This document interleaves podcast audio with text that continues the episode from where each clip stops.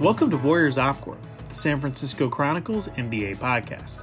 I'm your host, Connor Letourneau, and today I'm joined by Wes Goldberg, host of the popular Locked On Warriors podcast.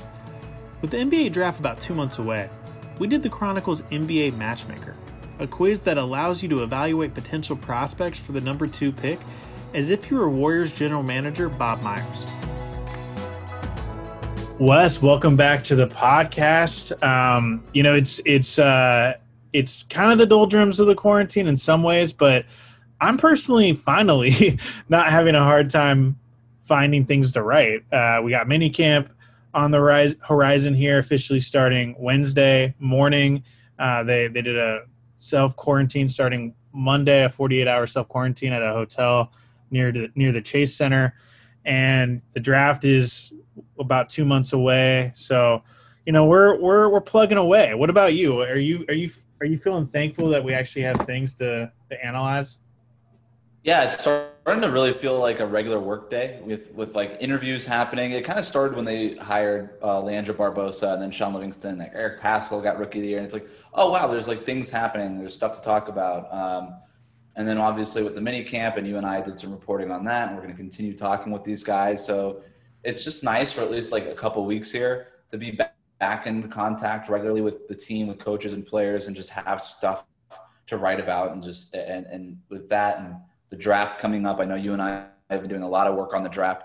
I feel like I could draft for the Warriors at this point, honestly. Like with as much work and scouting and, and as much thought as I've put into this, like I, I'm pretty sure that if this sports writer thing doesn't work out, I could just be a general manager. Yeah, you know, and it it doesn't hurt that it that you get paid a lot more too. So um, that's, right. that's, you know a really easy job to get. You know, there's there's 30 of them, so you know you can just luck mm-hmm. into one of those pretty easily. Mm-hmm. Um, I uh, one thing I thought would be fun to do today is we at the Chronicle uh, starting last week we have the we unveiled this cool kind of interactive quiz online called Warriors Matchmaker, and basically there's 10 questions and it, it asks you um, detailed questions on what you what you would be looking for in the number two pick if you were the Warriors GM, and then at the end it gives you um, who who of the available prospects fits your criteria. And uh, and so we've obviously done a ton of talking on these podcasts about uh, about the draft and analyzing different uh, factors, but you know this this will be kind of a fun way to to look at it in a different light because the questions are going to be presented to us. I love it. Uh, I just want to say, like that, you tweeted out this matchmaker thing uh, a few days ago, and when you tweet, I got you on notifications, so I checked it, and um, and I played the, the game, and it's like the obvious evolution of the BuzzFeed quiz of like, what friend in Friends are you, right? Yeah. And so uh, I thought this was the coolest thing. I texted you immediately after. I'm like, that thing that you guys did is so cool. So if you're if you haven't tried it, definitely go try. Yeah, it. Yeah, and I actually recommend for those listening at home, um, do do actually do it on your do it on your phone. Uh, it's mm-hmm. actually even cooler on your phone than on a laptop um, because the way it is on your phone, it's like a dating app. It's like swipe yeah. right or swipe left. Um, thought it was kind of cool. Um, what friend are you, by the way? Are you a Ross? Oh man, Probably, maybe. I don't know. I think I have a little bit of all of them. I might be more of a Chandler. Everybody um, says they're more of a Chandler. Everybody says that they're Chandler. Yeah, I don't know. I feel like I can relate to them all. So, yeah. Um, what about you? What are you? I'm a Monica. Oh, okay. Oh, I can totally see that. Super yeah. anal and paranoid and stressed out. Yeah, that's right. Yeah. um, okay, uh, so we're starting here. Um, question number one. Are you targeting someone who contribute who can contribute immediately? Yes. Yes. Uh, I, I agree. I think the the warriors have a, a pretty small window and um, you know based off what they're going to be able to do in free agency i think they're still going to need another rotation player or two um, to to be in the mix. Um, i'm not super confident with their bench as it is. You know i'm not totally sold on Damion Lee um, or Jordan Poole being able to give you meaningful minutes in the playoffs. So if you can get someone with this number two pick who can come in and be like a seventh or eighth guy, from day one, I think that's a win. Yeah, and look, I think the other part of this too is if you're drafting a rookie who you deem as the future face of the franchise, or you're hoping that that rookie, you know, develops into a future All-Star, multi-time All, that rookie's going to need to get time on the court too. So that's kind of the way I look at it. Uh, is that this rookie needs to be able to contribute immediately, not only to help the team that has championship aspirations, but to help himself, right? Develop. Like you're not going to develop as a rookie on this team getting 11 minutes a night with the bench unit, right? You're going to need meaningful minutes with the starters, playing next to Steph and Klay and Draymond Green. Like, so I think when you talk about immediate contributors, you're looking at a guy who can come in right away and complement what they do, uh, as well as uh, um, you know potentially use that time to develop uh, his own skills and and one day you know become that player that they're looking for. Okay, question number two do you want to take someone who has a chance to become a face of the franchise, even if he might struggle early? Uh, no. I, I well, look, that that actually I had a really hard time with this question because um, you you would be willing to let that player struggle early because he's a rookie, and I don't think that any rookie in this class is going to come in and not struggle a little bit right away. Um, but if we're talking, it's sort of like the degree of struggle, right? Like if that player is struggling so much that you you can't can't be on the the, the, the floor, right? Then you have an issue. Like you can't have you know Jordan Poole right. from October to December last year, right? But right. You, you need to have somebody who can at least go out there and contribute something. Um, and so that's I, I really didn't know how to answer that question. Yeah, I I I I look at it as how much are you prioritizing getting someone who can be face of the franchise and uh, to me, that's the most important thing uh, about this pick because they're not going to have a ton of shots this early. Um, you know, the they have the top three protected pick in 2021 from Minnesota, but we don't know how good Minnesota is going to be next year.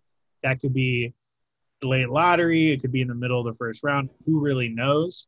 Um, and so this might be your only shot, like in the early lottery for the foreseeable future, because hopefully the Warriors aren't going to be you know, in the lottery on their own volition uh, anytime soon. So um, I think you need to take someone who at least has a shot at being a face of the franchise down the line, mm-hmm. uh, which is why I'm not super high on taking someone like Obi Toppin, um, who I think is going to be a really good player in the league, and I think is going to be productive from day one.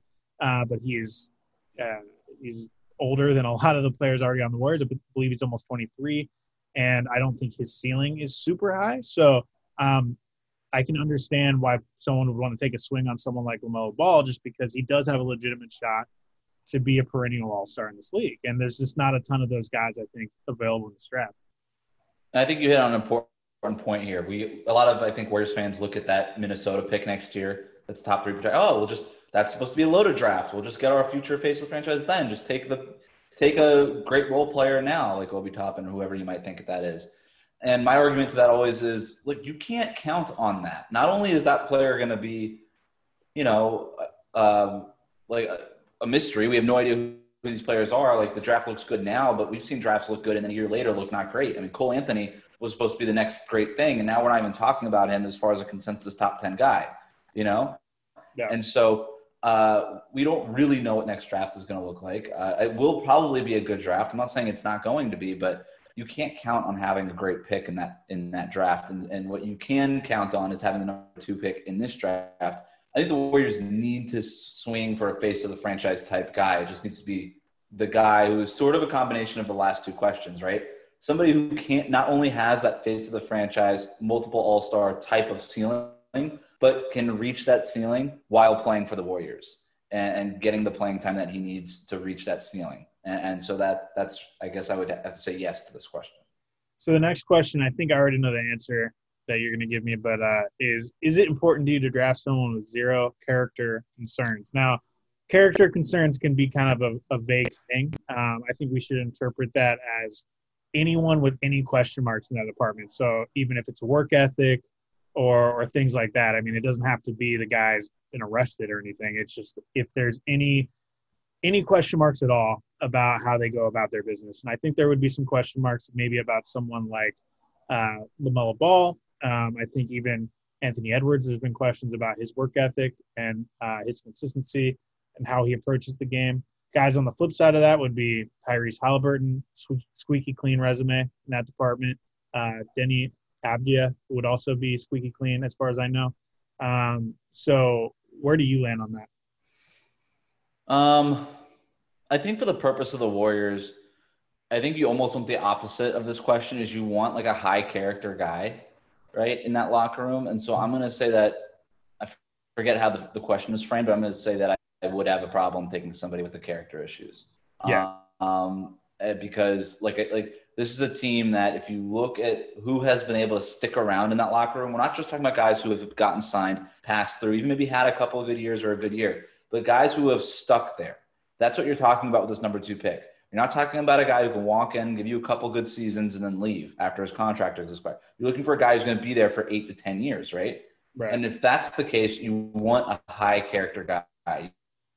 You right. want a guy who is go ahead and say that this is a major uh, priority for them.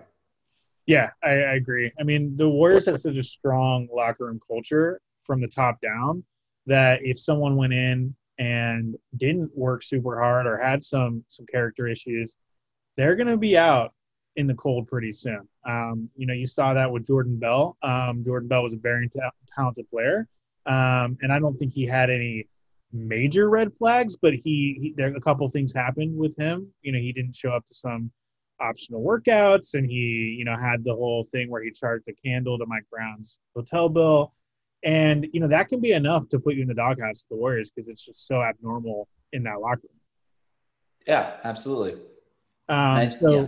question number four are you valuing talent over positional need this to me is a really uh, tough question because you you will ask this to like front offices all the time too, and they'll always tell you that they look at talent over positional need. But that's sort of an evac. Like when you really, when you're putting together your draft board, though, I, I think the two things sort of go together. Like what you are valuing from a positional standpoint might like that's gonna that's gonna affect how you view uh, their talent and their upside too, right? Right. Um, like we know the Warriors want length. Well, you're not getting a whole lot of length at point guard, but you're getting a lot more length at uh, power forward or, or small forward or even center or something like that. So maybe they prefer those positions over another position. Like, so I'm going to say that to me, I'd rather get the talent right now than the position because I feel like I hit the other note with the first question. If that player can contribute immediately, regardless of position, then we're good. So I'm going to go ahead and get talent over position. I just don't think the Warriors are in a place to draft for need, not because they're so bad that you just take the best player available, but because they're so good that they don't really have a major weakness, I think, on that roster. So just go ahead and get the most talented player, whoever you think that is, understanding yeah, that whatever position they play is going to affect that evaluation. It's an interesting draft because I, I talked to Joe Lacob recently, and he, he made the point that, you know, even though historically you always want to draft based off uh, the best player available, especially this early in the lottery – um, this is a weird draft in that there's not necessarily a ton of separation in terms of talent. It's not it's not easy to determine who is the most talented player available, and um, you know when that's the case, you do kind of have to factor in positional need a little bit more. Um, but uh, the Warriors already kind of have a positionless brand of basketball uh, that they kind of helped popularize in the NBA. And I think that whoever they draft at this at this position, they're going to find a way to get him on the on the floor, and they're going to find a way for him to be helpful. And a lot of these guys that we're talking about are also very versatile. So uh, you know they, they can help you in a bunch of different ways. So um, I I think you got to go with talent at the end of the day over positional need. Um, next question: Would you prefer Would you prefer to trade back in the draft to later in the first round? Like all things being equal, if it was between drafting at number two or trading back, what would you rather do? I'd probably just stay at number two. I understand uh, this need from fans to want to trade back. I just, I don't realistically know that the trade is going to be there. Like, look, if you could trade back and still get the player you want, then fine. I just, just keep the number two pick. Like, just don't yeah. take it for granted. Just keep it, take the player you want, move on. Yeah, I mean it's hard because you don't know what the offers are going to be, but uh, you know if they get if they get some some impressive offer where you can get like a potential future franchise building block along with you know the seventh or eighth pick just to trade back, yeah, do that. But well, um, I'll say this: if, if if the who have the who the Hawks are at number four or six or the who's that number four? The Cavs. Cavs are five. Five. Who's at the fourth pick this year? This is great. Chicago. Like if Chicago or Cleveland, like Chicago at four, Cleveland at five, or Atlanta at six, like one of those teams, give you a future first round pick to move up. Like I don't. I'm like every every fake trade that shows up in my Twitter mentions is like, would Atlanta trade John Collins in the sixth pick to Golden State for number two? And my answer to that is always no. Like, why would they do that? Yeah. Um, and uh, like similarly, like the Knicks at number eight, would they trade Mitchell Robinson at number eight to Golden State for number two? The answer is no. Why would they do that? The Knicks look at Mitchell Robinson as a core piece. I don't know what this this thing right. with Warriors fans, this obsession with Mitchell Robinson is, but um, Mitchell Robinson does like, what Mitchell Robinson does what Marquese Chriss does for you. Um, yeah, they already have, they, they have the run running center. Yeah, they already. Yeah. I don't. I don't. I don't understand it.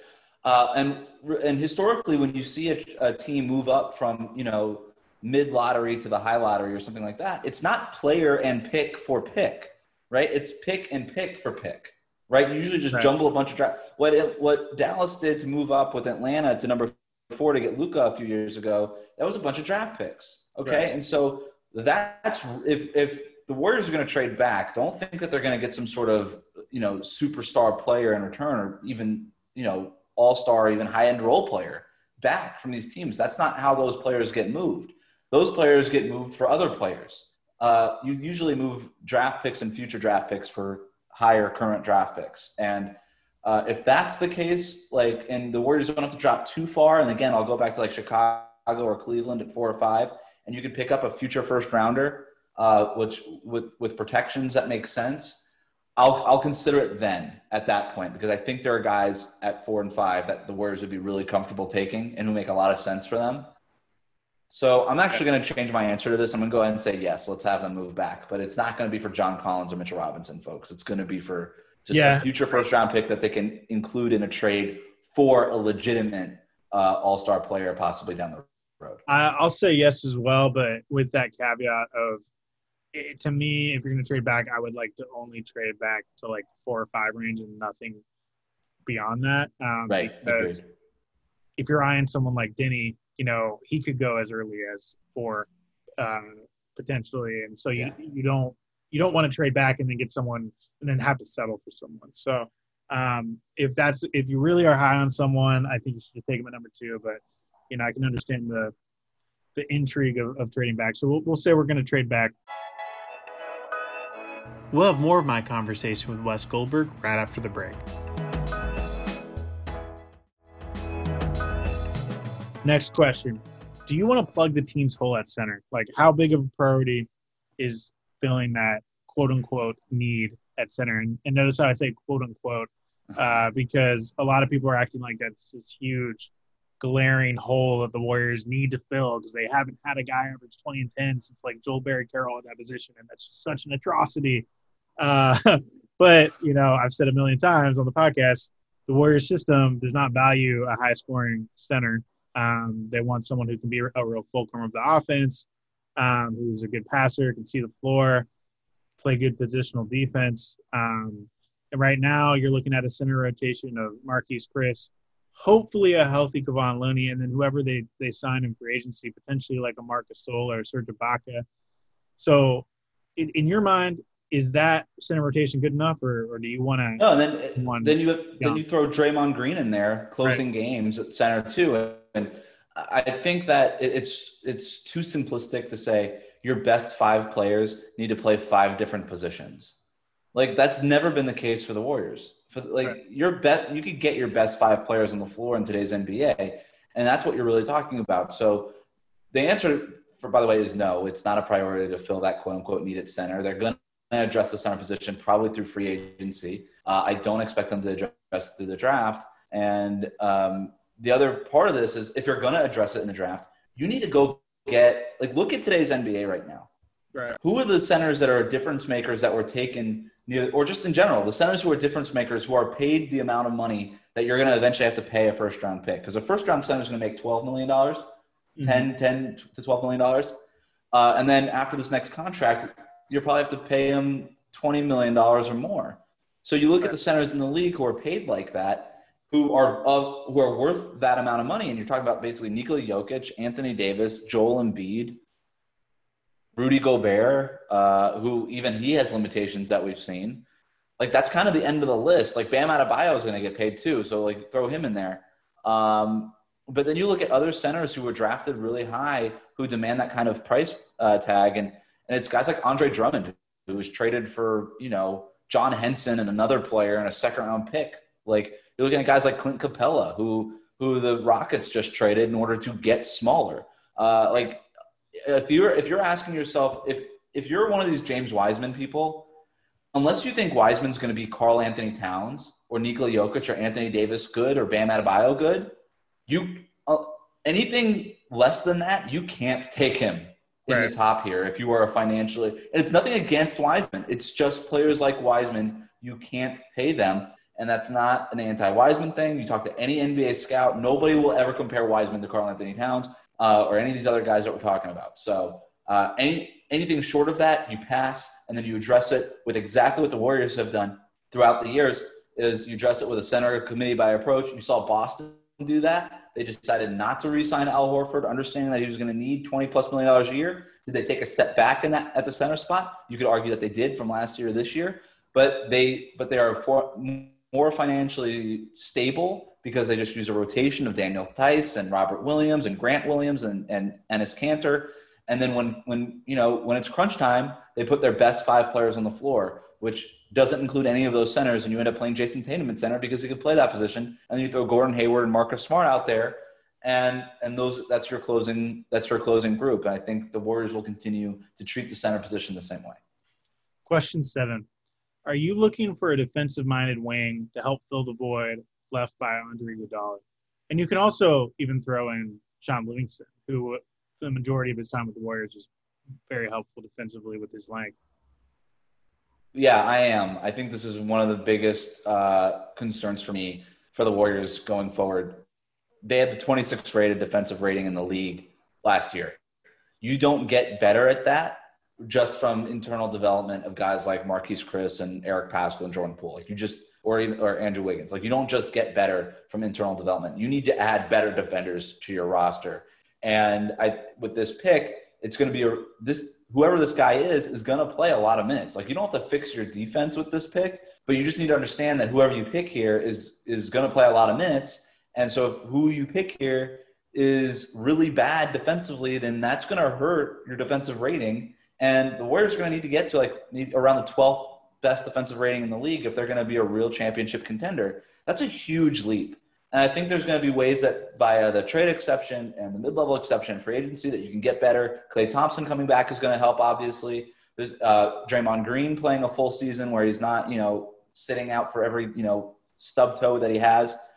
I, I think that all that stuff will help, but you're going to need to add legitimate defensively minded personnel to this group. And so uh, specifically at the wing position because they did they have lost a lot of length when Durant and Iguodala and Shaun Livingston left.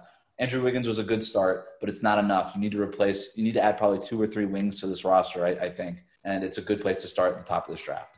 Yeah, I think I think that's that needs to be a major priority. Um, and the the tricky thing is, it, sometimes it's hard to evaluate how good of an NBA defender someone's going to be based off their college film or what have you, because it's so different you remember a couple years ago the Warriors drafted Jacob Evans and, and thought he was going to be an immediate contributor, largely because they thought he was going to be a factor defensively, and he was a, he's probably below average defensively in his time with the Warriors, and he's on his verge he's on the verge now of being out of the league. Um, and you know you're going to have a lot more talent available. You drafted at number two than you are at number 28, but you got to be careful of that. Uh, there are a couple guys who could be available here who I think are definitely going to be really good NBA defenders. And and one of them is Isaac Okoro out of Auburn. Uh, another one is Devin Vassell out of um, out of Florida State. Florida State. Um, I, I, specifically really like Vassell. Uh, he, he might have been the best defender in college basketball this past season. um, and he's I think he gives you more offensively than uh, than someone like Okoro.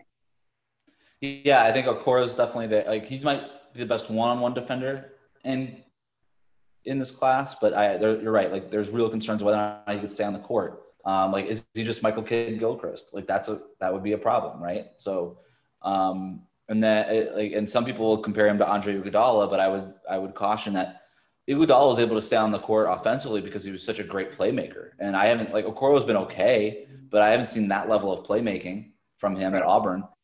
Uh, Vassell, I really like just as a three and D guy, and maybe he tops out at that. But I actually do think that there's a lot more to his game that we haven't seen yet. He started to show some off the dribble stuff late in the season for FSU that had me really excited. And so I'm like you, I, I really like Vassell. He's actually really, really high on my personal board. Uh, other guys are like Tyrese Halliburton, who is a, uh, a really good defender, could probably guard three positions at the NBA level. Uh, Patrick Williams, who's Vassell's teammate at FSU, like he came on strong. He averaged, uh, or he, uh, he totaled 30 blocks and 29 steals last year as a freshman for FSU. Uh, just coming off the bench, didn't start a single game, but was able, but closed a lot of games because he was he was so dynamic defensively. Like he's got potential not only to be a rim protector, but jump passing lanes and really affect the game in game changing ways um, from that from you know a stretch four spot, and he can hit some threes too. Uh, so there's a bunch of guys at the top of this draft that I like for that. Uh, so the next question, it's uh, it's a pretty open ended one. Is shooting a priority for you?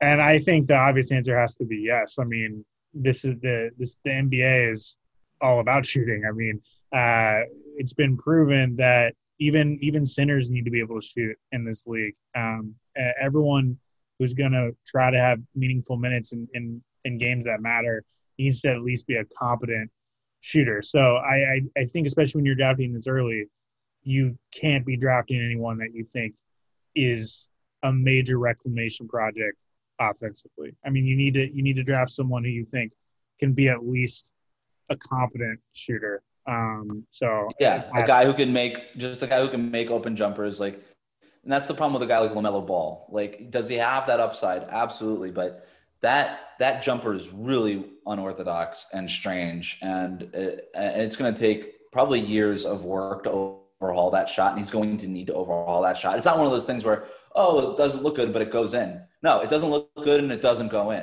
And like Tyrese Halliburton has a weird, funky shot, but it goes in. And so that's okay. And so like a guy like Halliburton to me would be a nice pick. But LaMelo Ball, I would stay away from just because, you know, he's there's major issues. And if you're the Warriors and you're building around basically Draymond Green as well as Steph and Klay, like you can only have so many negative floor spacers on the court. And by the way, Andrew Wiggins isn't the greatest outside shooter um, given his track record. Uh, you you like to believe that he could get better, getting more open shots and easier offense. But uh, I, I, think I'm with you. I think ultimately the shooting needs to at least be there. He doesn't need to come out and be like JJ Redick out of Duke, but this player needs to just show some level of competence there. Question nine: Do you want to find Stephen Curry's heir apparent at point guard? No. Yeah, I'm not. I'm not too worried about that right now. Um, it's kind of like the last question and where where it's the, the positional fit or and all that stuff. It's no, just get the just get the best player. Yeah, and and Steph has I think at least several more years where he's going to be playing at a, a very high level, and um, you know I think that it'd be nice to have a secondary ball handler, but as far as an actual backup point guard, those are different things. Um, I don't think you need a yeah. backup point guard.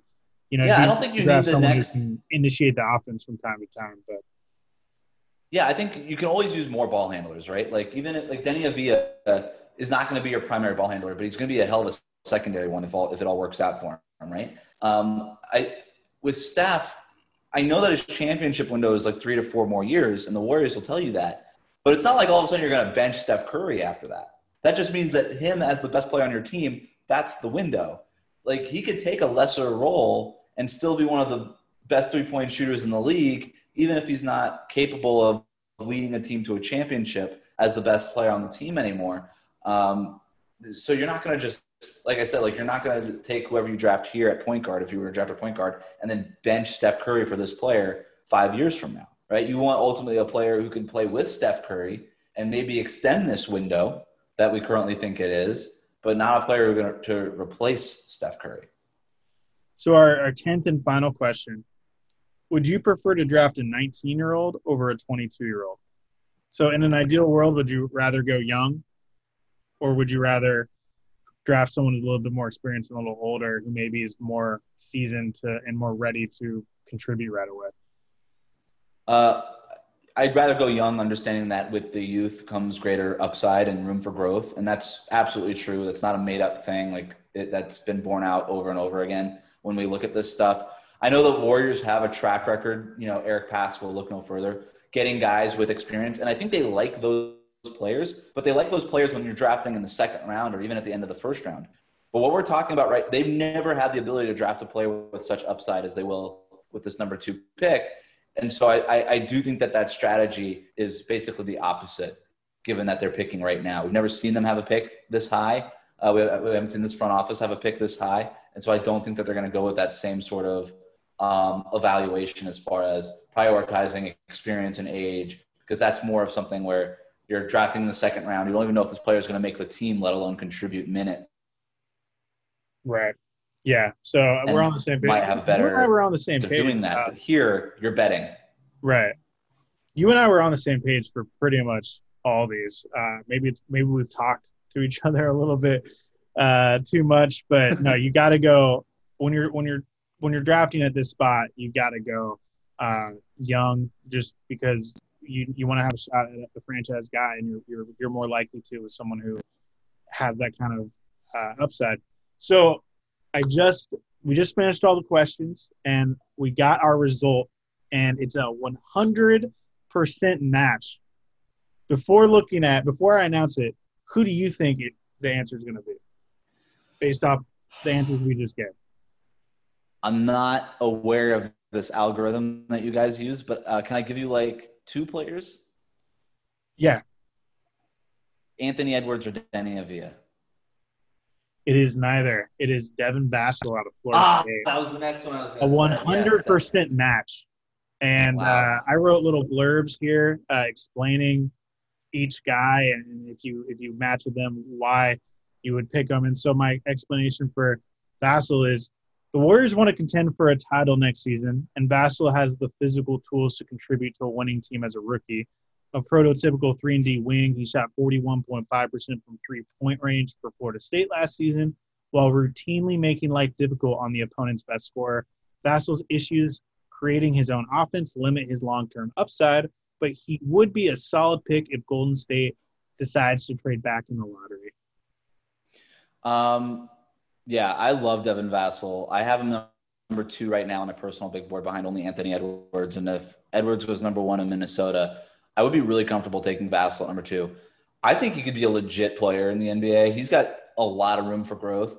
Even just, I like the fact that from his freshman year at FSU to sophomore year, like he went from like 3.7 field goal attempts per game to almost 10 and the production like he didn't lose efficiency like he was just trusted to do that and look 10 is not a lot but. FSU was very much of, of a flow offense, uh, kind of like a um, everybody eats type thing.